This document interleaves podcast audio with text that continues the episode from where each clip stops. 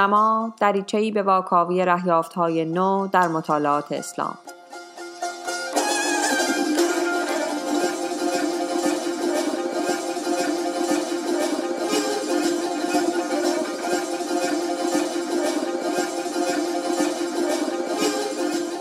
سلام خوش آمدید این اولین به اضافه پادکست فصل چهارم دورنماست و من فاطمه مسلح زده هستم. در به اضافه پادکست بنا داریم کتاب هایی رو که در رادیو دورنما بررسی کردیم با عمق و دقت بیشتری واکاوی کنیم. در قسمت چهارم این فصل کتاب ستیز و سازش اثر جمشید چوکسی رو با هم مرور کردیم. در به اضافه پادکست امروز در گفتگو با خانم دکتر فیروزه صادقزاده عضو هیئت علمی دانشنامه جهان اسلام دیدگاه های چوکسی رو بیشتر و عمیقتر بررسی خواهیم کرد. دعوت می‌کنم بشنوید.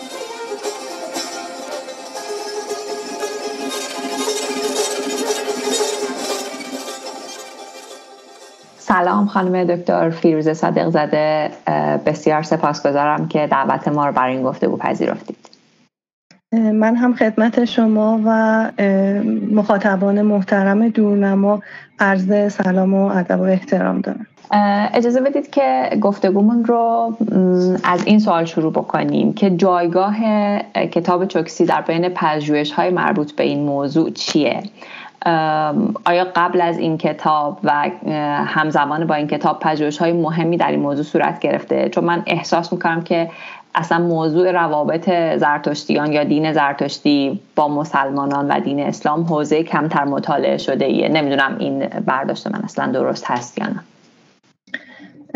ببینید موضوعی که آقای چوکسی درباره اون به مطالعه و تحقیق پرداخته یعنی روابط میان مسلمان ها و زردشتیان در نخستین صده های پس از اسلام از یک طرف موضوع تحقیقات بسیاری بوده اما از طرف دیگه دیگه واقعا حوزه کمتر کار شده ایه به طور کلی موضوع روابط بین مسلمون ها و زردشتیان هین و پس از فتوحات اسلامی و موضوعات وابسته یا به عبارت دیگه زیر مجموعه اون مثل مسئله چگونگی فتح سرزمین های مختلف ایران مواجهه عرب های مسلمان با یک دین جدید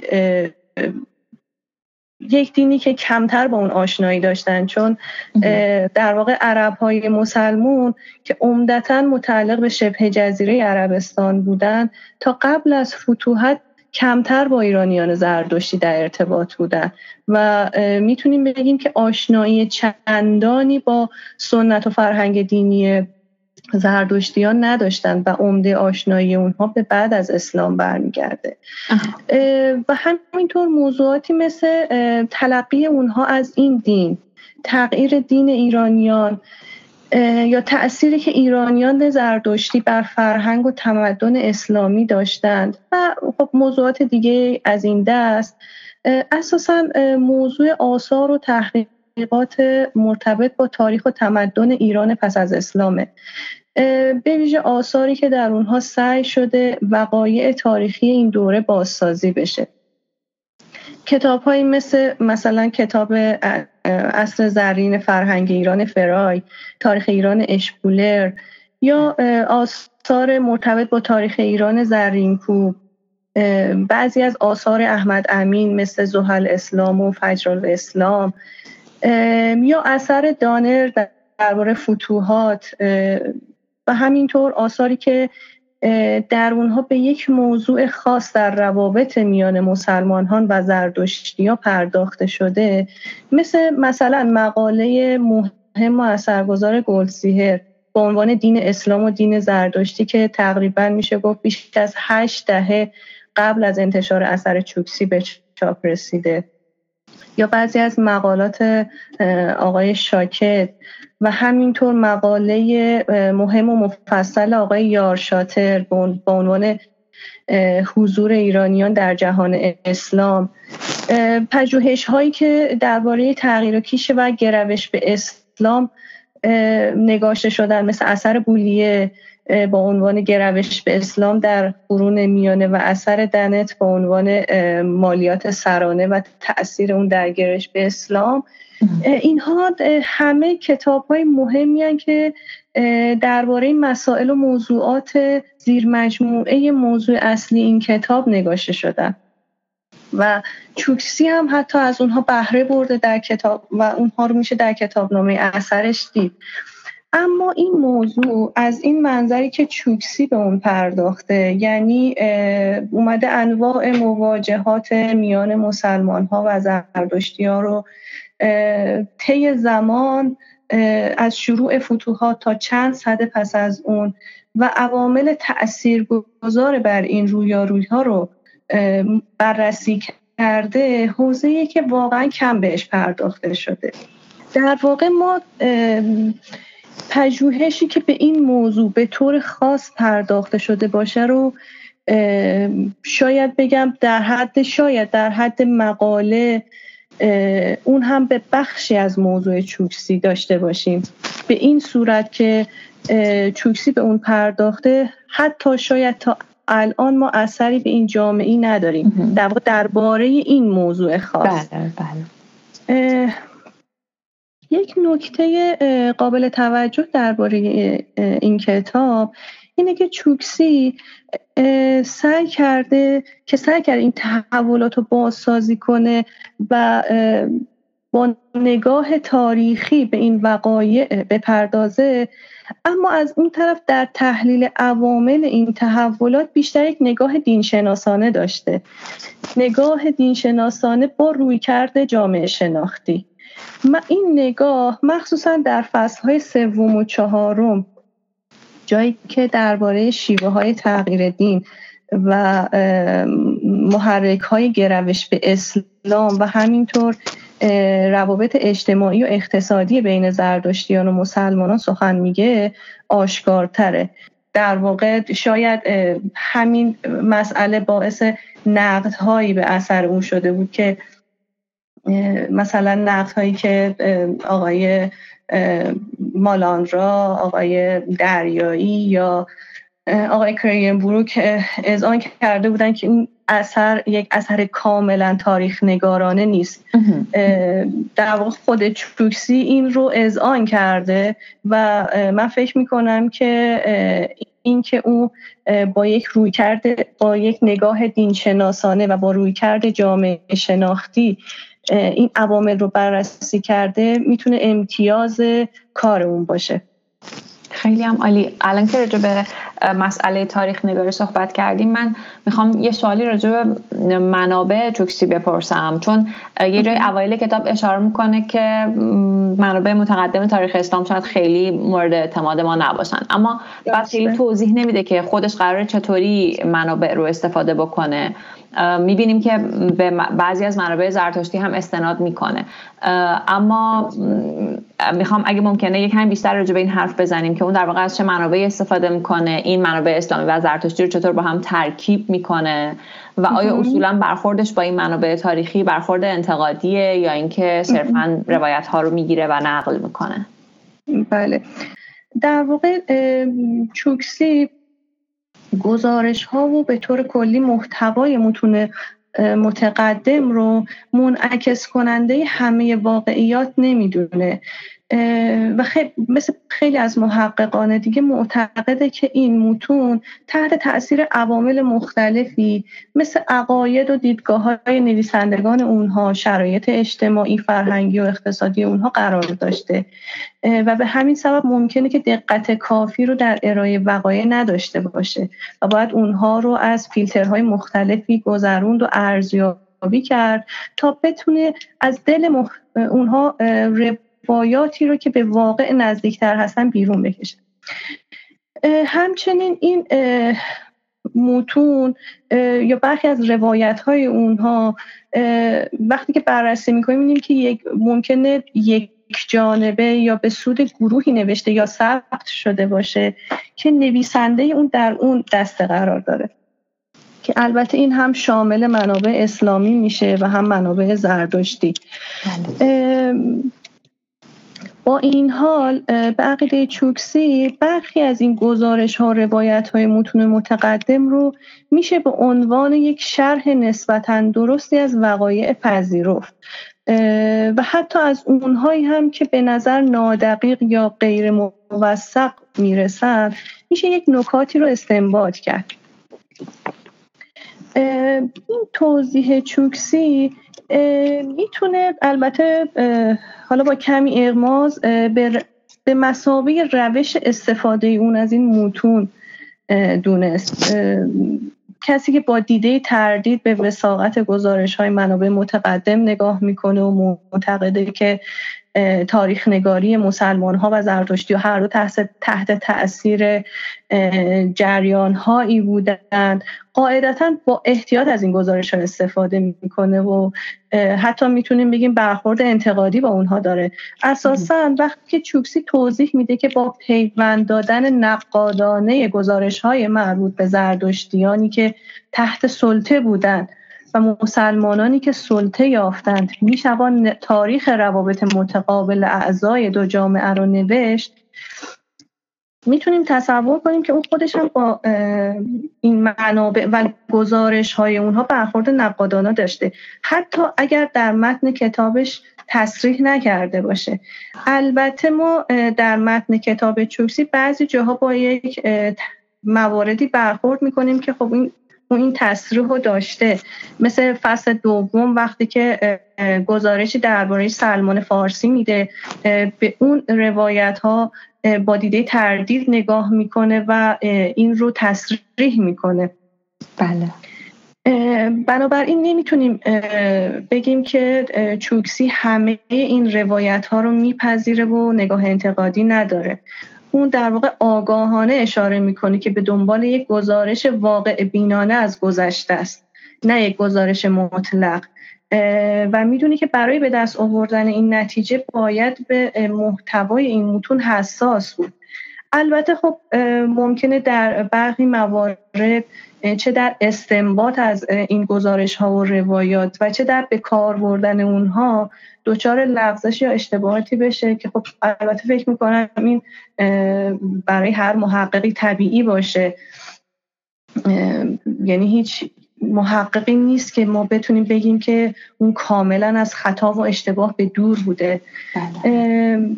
میشه فرض کرد که چوکسی در اذعان به این موارد فرض گرفته که خواننده خواننده اثرش با این توضیح اون و نیز نحوه نگارش اثرش به ماهیت انتقادی دیدگاه های اون در برخورد با منابع پی برده.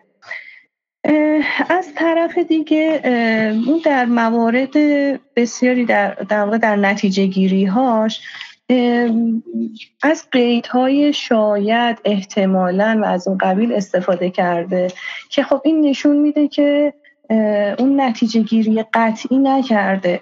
بله. و در واقع همونطور که خودش گفته داره وقایعی رو تحلیل و استنباط می‌کنه که به واقعیت نزدیکتر باشه نه عین واقعیت باشه. بله. البته خب یک نقدی هم به کارش وارد هست. اینکه اگر توی نتیجه گیری هاش که حالا با همین احتیاط اونها رو بیان کرده کمی هم به مباحث انتقادی میپرداخت. می‌تونست برای خواننده مفیدتر باشه. یعنی اگر اونجایی که با احتمال یک نتیجه ای رو بیان کرده میومد و در واقع دلیل این احتیاط خودش رو بیان می‌کرد خب خیلی به نفع خواننده بود. و اینکه نقد دیگه اینه که خب متاسفانه چوکسی یک هیچ دسته بندی از متون و منابع متقدم ارائه نمیده. مشخص نمی‌کنه که از کدوم دست از منابع بیشتر استفاده کرده یا چرا از اونها بیشتر استفاده کرده. یعنی اصلا یه بخشی نداره که مثلا منابع رو نقادی بکنه اول بگه آقا من سراغ این دست از منابع رفتم اینا اینقدر موثقن اونا مثلا اینطوری این انتقادات بهش وارده و بعد وارد بحث بشه. فقط یه اشاره می‌کنه و بعد همطوری وارد بحث میشه. بله بله. دقیقا همینطوره. یعنی هیچ بخشی رو به منابعش اختصاص نداده. فقط به صورت کلی در واقع منابع رو گفته که حالا نباید کاملا به اونها اعتماد کرد و باید حالا با دیده انتقادی به اونها نگاه کرد. اما یک دسته بندی جامعی ارائه نداده که خب حالا چرا من دارم مثلا توی گزارش روایت های مربوط به فتوحات بیشتر از تبری استفاده می‌کنم و بیشتر از بلازوری استفاده می‌کنم. چرا تبری اینقدر منبع مهمی هست یا بلازوری چرا مهم هست؟ در واقع این یک می‌تونیم بگیم این شاید یک نقص کار چوسی باشه چون بله. برای کسی که می‌خواد تا حدودی این وقایع رو بازسازی کنه به نظرم توضیح دادن درباره منابعی که استفاده کرده خیلی مهم هست. حتی این نکته رو هم می‌تونیم بگیم. حتی چوکسی می‌تونست درباره اینکه این تحقیق چه دشواری هایی داره و پیدا کردن این گزارش ها از دل منابع متقدم چطور می‌تونه به یک محقق کمک کنه هم توضیح بده که خب متاسفانه این بخش رو نداره. بله. چوکسی خیلی ممنون. من می‌خوام یه سوالی هم راجع به بخش در واقع مربوط به ادبیات پیشگویانه بپرسم که توی کتاب هست. یکی از نکات بله. جالب این کتاب به نظر من نظریه که چوکسی مطرح می‌کنه درباره تاثیر اعتقاد آخر زمانی زرتشتیان در اینکه اسلام رو بپذیرن ایرانی ها بله اما باز مثل همین مسئله منابع اصولا شاید اینو پیش فرض می‌گیره. خیلی راجع به مفهوم آخر زمان زرتشتی توضیح نمیده. می‌خواستم که اگه بله. ممکنه کمی درباره این مفهوم آخر زمان زرتشتی و تفاوتش با آخر زمان اسلامی توضیح بدید برای ما.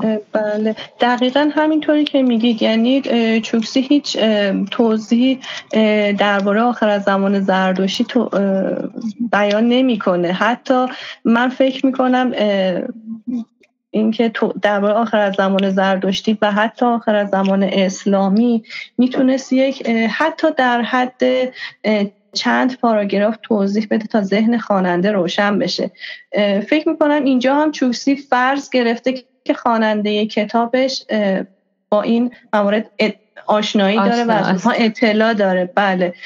و فرضش اینه که خب این کتاب رو برای متخصص نوشته. حالا من یک توضیح که البته نمیشه خیلی مختصر توضیح داد ولی خب سعی خودم می‌کنم مختصر توضیح بدم. اول یک نکته رو اشاره کنم درباره اینکه این طبق نظریه چوکسی این عقاید آخر و زمانی زردشتیان بیشتر از اون که سبب شده باشه اونها اسلام رو بپذیرن سبب شد که اونها مسلمون ها رو به عنوان حاکمان جدید خودشون بپذیرن. در واقع سبب شد که اونها تا با این شرایط جدید پیش اومده راحتتر کنار بیان. و دست از مقاومت و حالا مبارزه در برابر مسلمان ها بردارن در واقع پس از حمله عرب های مسلمان به ایران و سقوط شاهنشاهی ساسانی و به دنبال اون تسلط سیاسی مسلمان ها بر ایرانیان یک وضعیت جدید و می‌تونیم بگیم به معنی واقعی کلمه دردناک برای زرداشتیان پیش اومد. که از یک سو دین زرداشتی رو به زوال بود چرا چون پشتوانه خودش رو یعنی قدرت حکومت ساسانی رو از دست داده بود. از سوی دیگه هم زردشتیان برای برخورداری از حقوق اجتماعی خودشون یا باید تغییر دین می‌دادند یا به فاتحان جدید در واقع جزیه پرداخت می‌کردن و خب در یه مرتبه پایین تر از اونها قرار می‌گرفتن. اونها اگر بر دین خودشون میموندن به عنوان نه به عنوان اهل کتاب بلکه به عنوان اهل زمه شناخته می‌شدن که خب یک مرتبه خیلی پایین تر از اهل کتاب بود. در چنین فضایی در واقع استفاده اونها از مزامین آخر از زمانی و ادبیات پیشگویانه به اونها کمک کرد تا بتونن شرایط اجتماعی رو که در اون قرار گرفته بودن برای خودشون تحلیل کنن. طبق این ادبیات پیشگویانه و آخر از زمانی اون دوره به مسابه ورود به بدترین دوران از عمر دوازده هزار ساله جهان بود. یعنی در واقع طبق اون روایت سنتی از مسوره آفرینش زرتشتی عمر جهان دوازده هزار ساله که این در واقع بدترین دوره از اون عمر دوازده هزار ساله جهانه.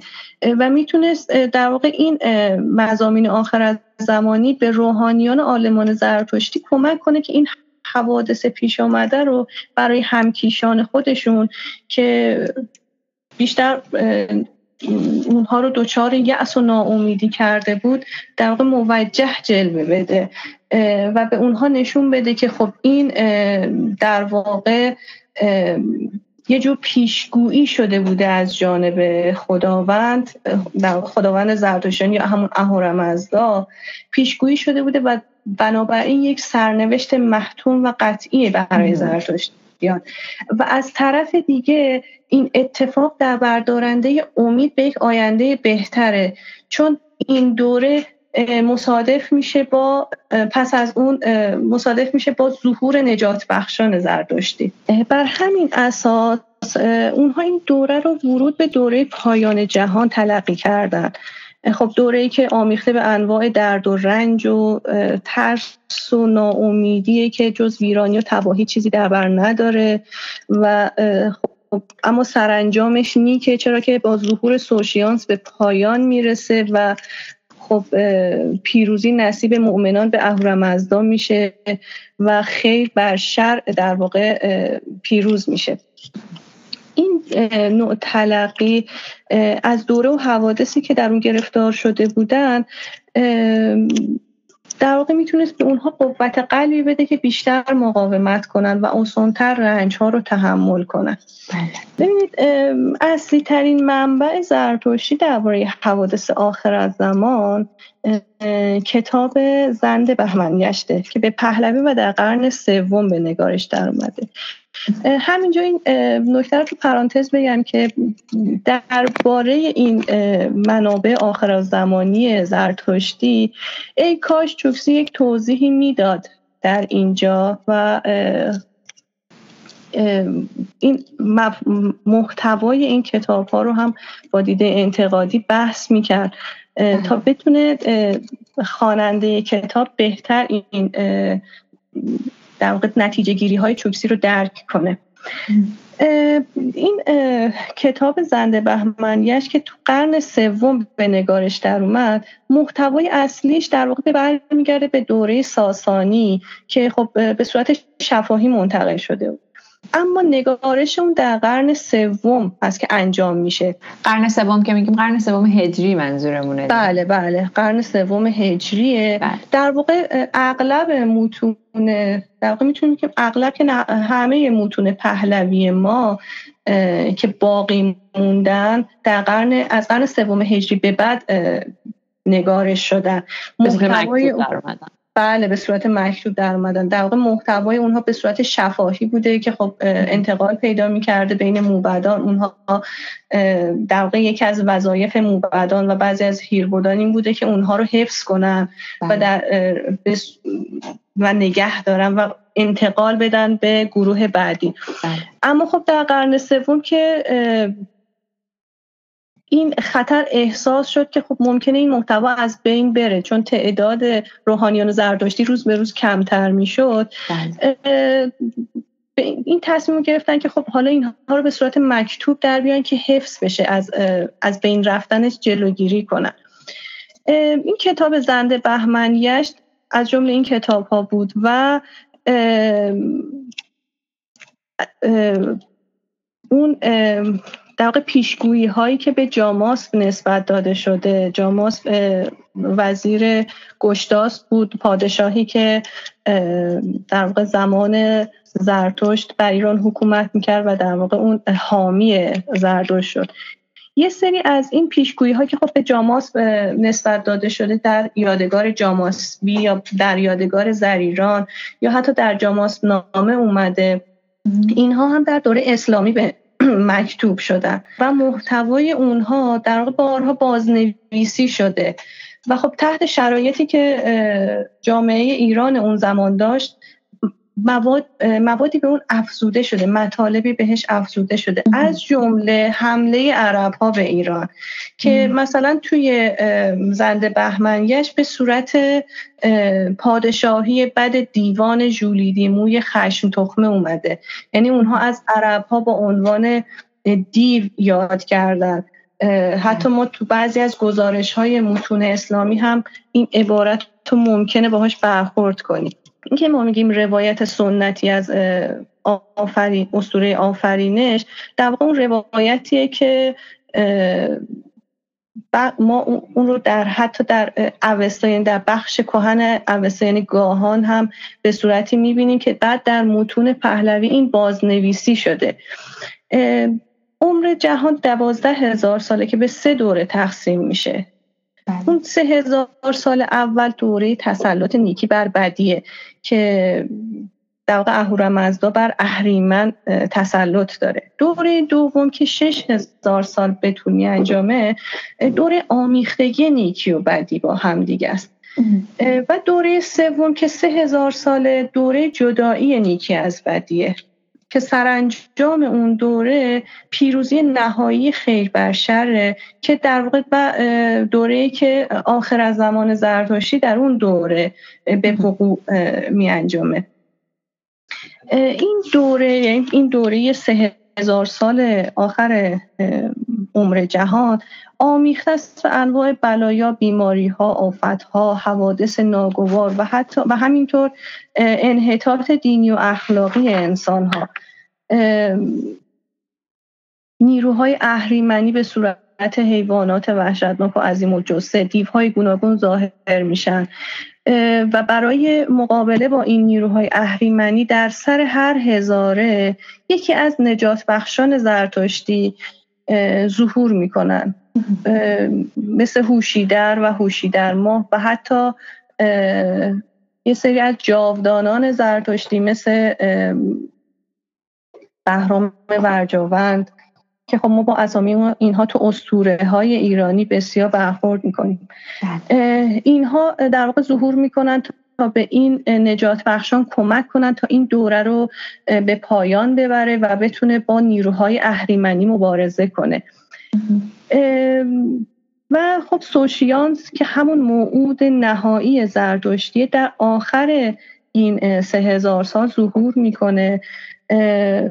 که خب مقارن ایام ظهور او حوادث طبیعی و غیرعادی بسیاری رخ میده مثل فرو ریختن کوه ها خشک شدن آب ها توقف مثلا خورشید در آسمان و از این دست. پس از ظهور سوشیانسه که رستاخیز زرتشتی اتفاق میفته و پس از اون داوری نهایی هست. که پس از اون داوری نهایی جهان به کمال نخستین خودش باز میگرده. خب این توصیف از آخر زمان شاید تا حدودی مخصوصا به لحاظ حوادث مقارنه با اون با توصیف اون در سنت اسلامی شباهت داشته باشه. اما یک تفاوت بنیادین داره. طبق سنت اسلامی آخر زمان هرچند یک بازه زمانی رو در بر می‌گیره اما به طور خاص مرادف با زمانی که قیامت برپا میشه. یعنی زمانی که عالم مادی به پایان می‌رسه. بله. و این زمان هرگز در چه در قرآن و چه در روایات اسلامی مشخص نشده. حتی در بعضی احادیث که از پیامبر سوال میشه که زمان قیامت کی خواهد بود ایشون از زمان اون اظهار بی اطلاعی می‌کنن. اما نشانه هایی رو برمیشمارن که خبر از قیامت میده. اغلب این نشانه ها حوادث و تحولات عظیم طبیعی و غیر عادی هستن. مثل شکافتن ماه طلوع خورشید از مغرب زمین لرزه های بسیار فرو ریختن کوه و حتی نشانه های مرتبط با انحطاط دینی و اخلاقی انسان ها اصطلاح اشرات و ساعه تبت با همین نشونه هاست. این نشونه ها در واقع مقدمه رستاخیز انسان و داوری اعمال اونها و سرانجام شروع جهان دیگه است. اما غیر از این نشانه های مرتبط با آخر از زمان ما نشانه های دیگه هم در سنت اسلامی داریم که مرتبط با ظهور موعود. بله. یا بهتر بگیم با ظهور مهدی موعود. که در روایات اسلامی یا حتی متون اسلامی با از اصطلاح ملاهم و فتن برای اون به کار بردن که نشون دهنده حوادث سخت و ناخوشایندیه که پیش از ظهور مهدی موعود و مقارن ظهور اون رخ میده. اما یک مسئله که باید اینجا مد نظر قرار بدیم اینه که ظهور موعود مسلمان ها لزوما بلافاصله قبل از برپای قیامت نیست. یعنی ظهور موعود نشانه آخر از زمان و برپایی قیامت نیست. هرچند که قبل از اون رخ میده. طبق روایات مقبول از پیامبر ایشون خودشون رو پیامبر آخر زمان معرفی می‌کردن و زمان برپای قیامت رو قریب الوقوع می‌دونستن. بنابراین ظهور مهدی موعود در قیامت رخ میده. اما همونطور که گفتیم لزوما نشانه برپایی قیامت نیست. یعنی زمانبندی در واقع اون مدل زرتشتی یه مقداری با مدل زمانی آخر زمان اسلامی متفاوته. بله با اون متفاوته حتی اصلا در اعتقادات زرتشتی این زمانبندی مشخص شده. بله. یعنی به ترتیب حالا این دوره ها پشت سر هم میان تا این نجات بخشان ظهور کنند بله. و دوباره جهان به اون اصل خودش برگرده. در واقع یه جور این آخر زمان زرتشتی در بردارنده اون هدف از آفرینش در عقاید زرتشتی. اما ما در واقع چنین چیزی در سنت اسلامی نداریم. و حتی درباره اون بحث نشانه ها هم که من گفتم می‌تونه شبیه هم باشه.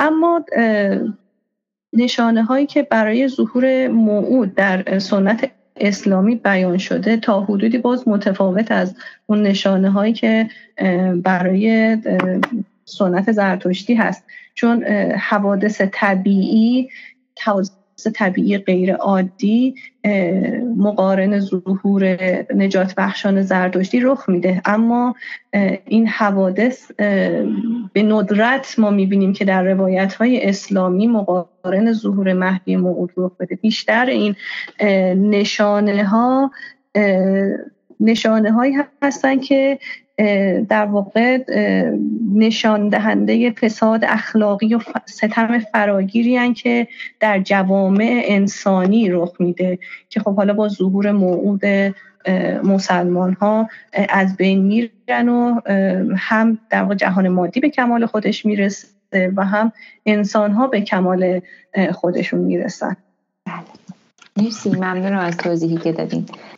به عنوان سوال آخر من می‌خوام بپرسم که در واقع موضوعی که چوکسی در تمام کتاب بیس تاکید داره اینه که گروش به اسلام در بین ایرانی ها یک پدیده سریع و یک باره نبوده و خیلی به تدریج اتفاق افتاده و شرایط اجتماعی و اقتصادی روش خیلی اثر گذاشته. می‌دونم که پایانامه دکتری شما هم به موضوع رابطه زرتشتیان و مسلمان ها می‌پردازه. می‌خوام ببینم که نظر شما درباره این تاثیر شرایط اجتماعی اقتصادی بر تعامل زرتشتی و مسلمان چیه؟ حالا هم از جانب زرتشتی و هم از جانب مسلمان ها یعنی یه جور تعامل دو طرف است در واقع. بله. خب اساسا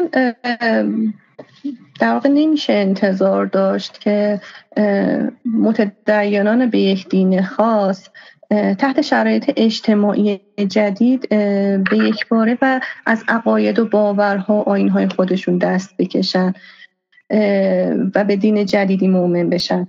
در واقع این چیزی که چوکسی میگه گروش به اسلام در میان ایرانی ها پدیده یک بار و سریع نبود و به تدریج و حالا تحت شرایط خاصی اتفاق افتاد کاملا درسته.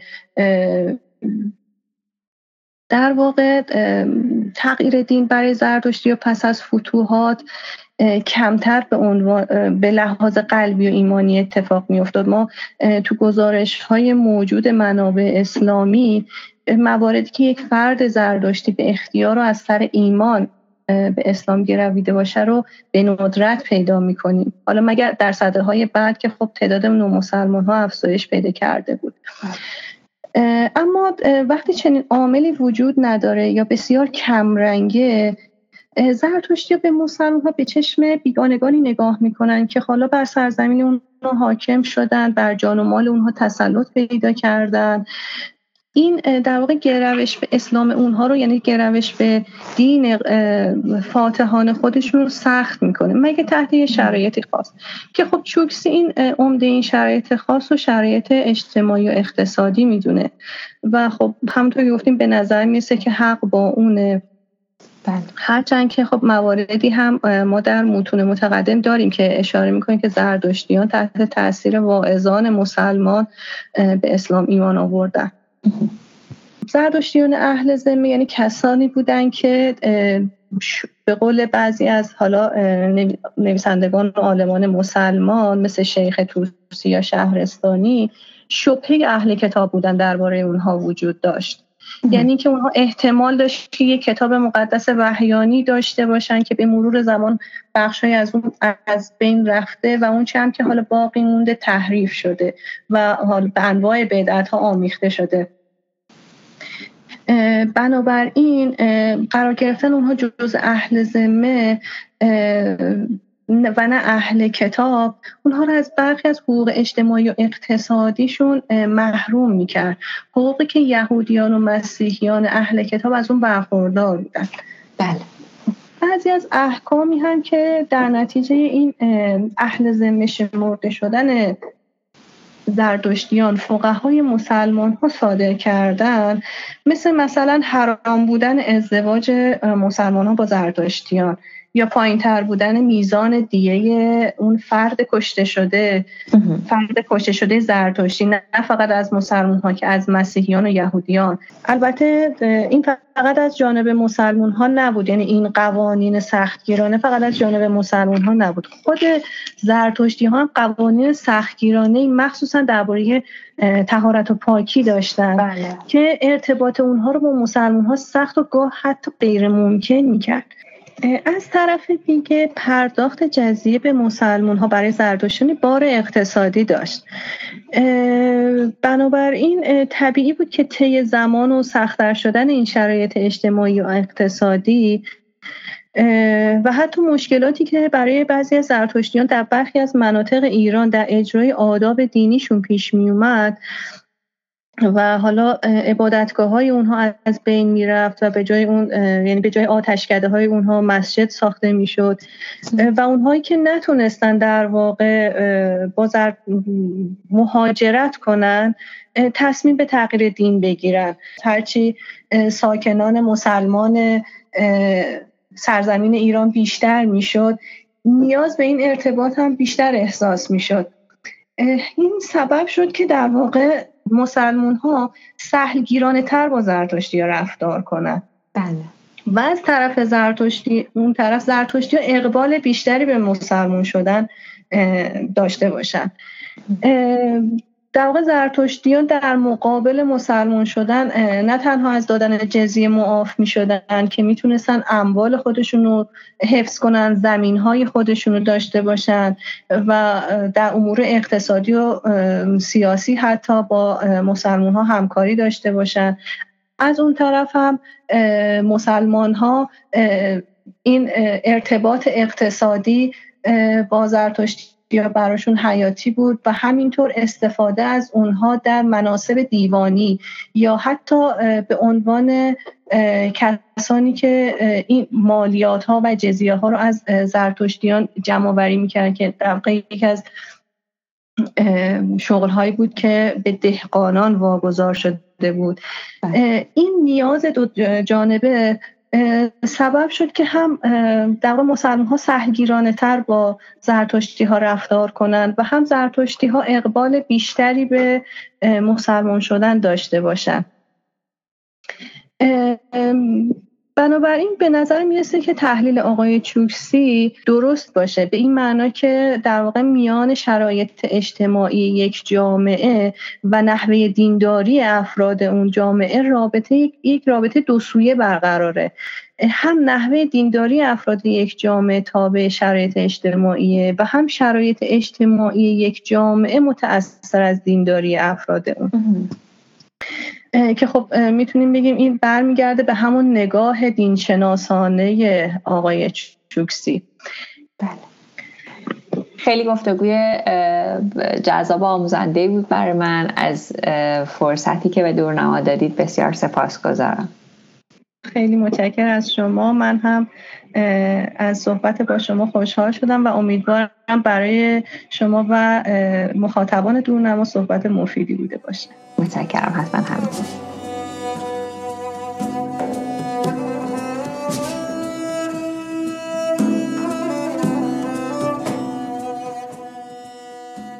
گفتگوی من با دکتر فیروزه صادق زاده رو شنیدید. در نقد و بررسی کتاب ستیز و سازش اثر جمشید چکسی.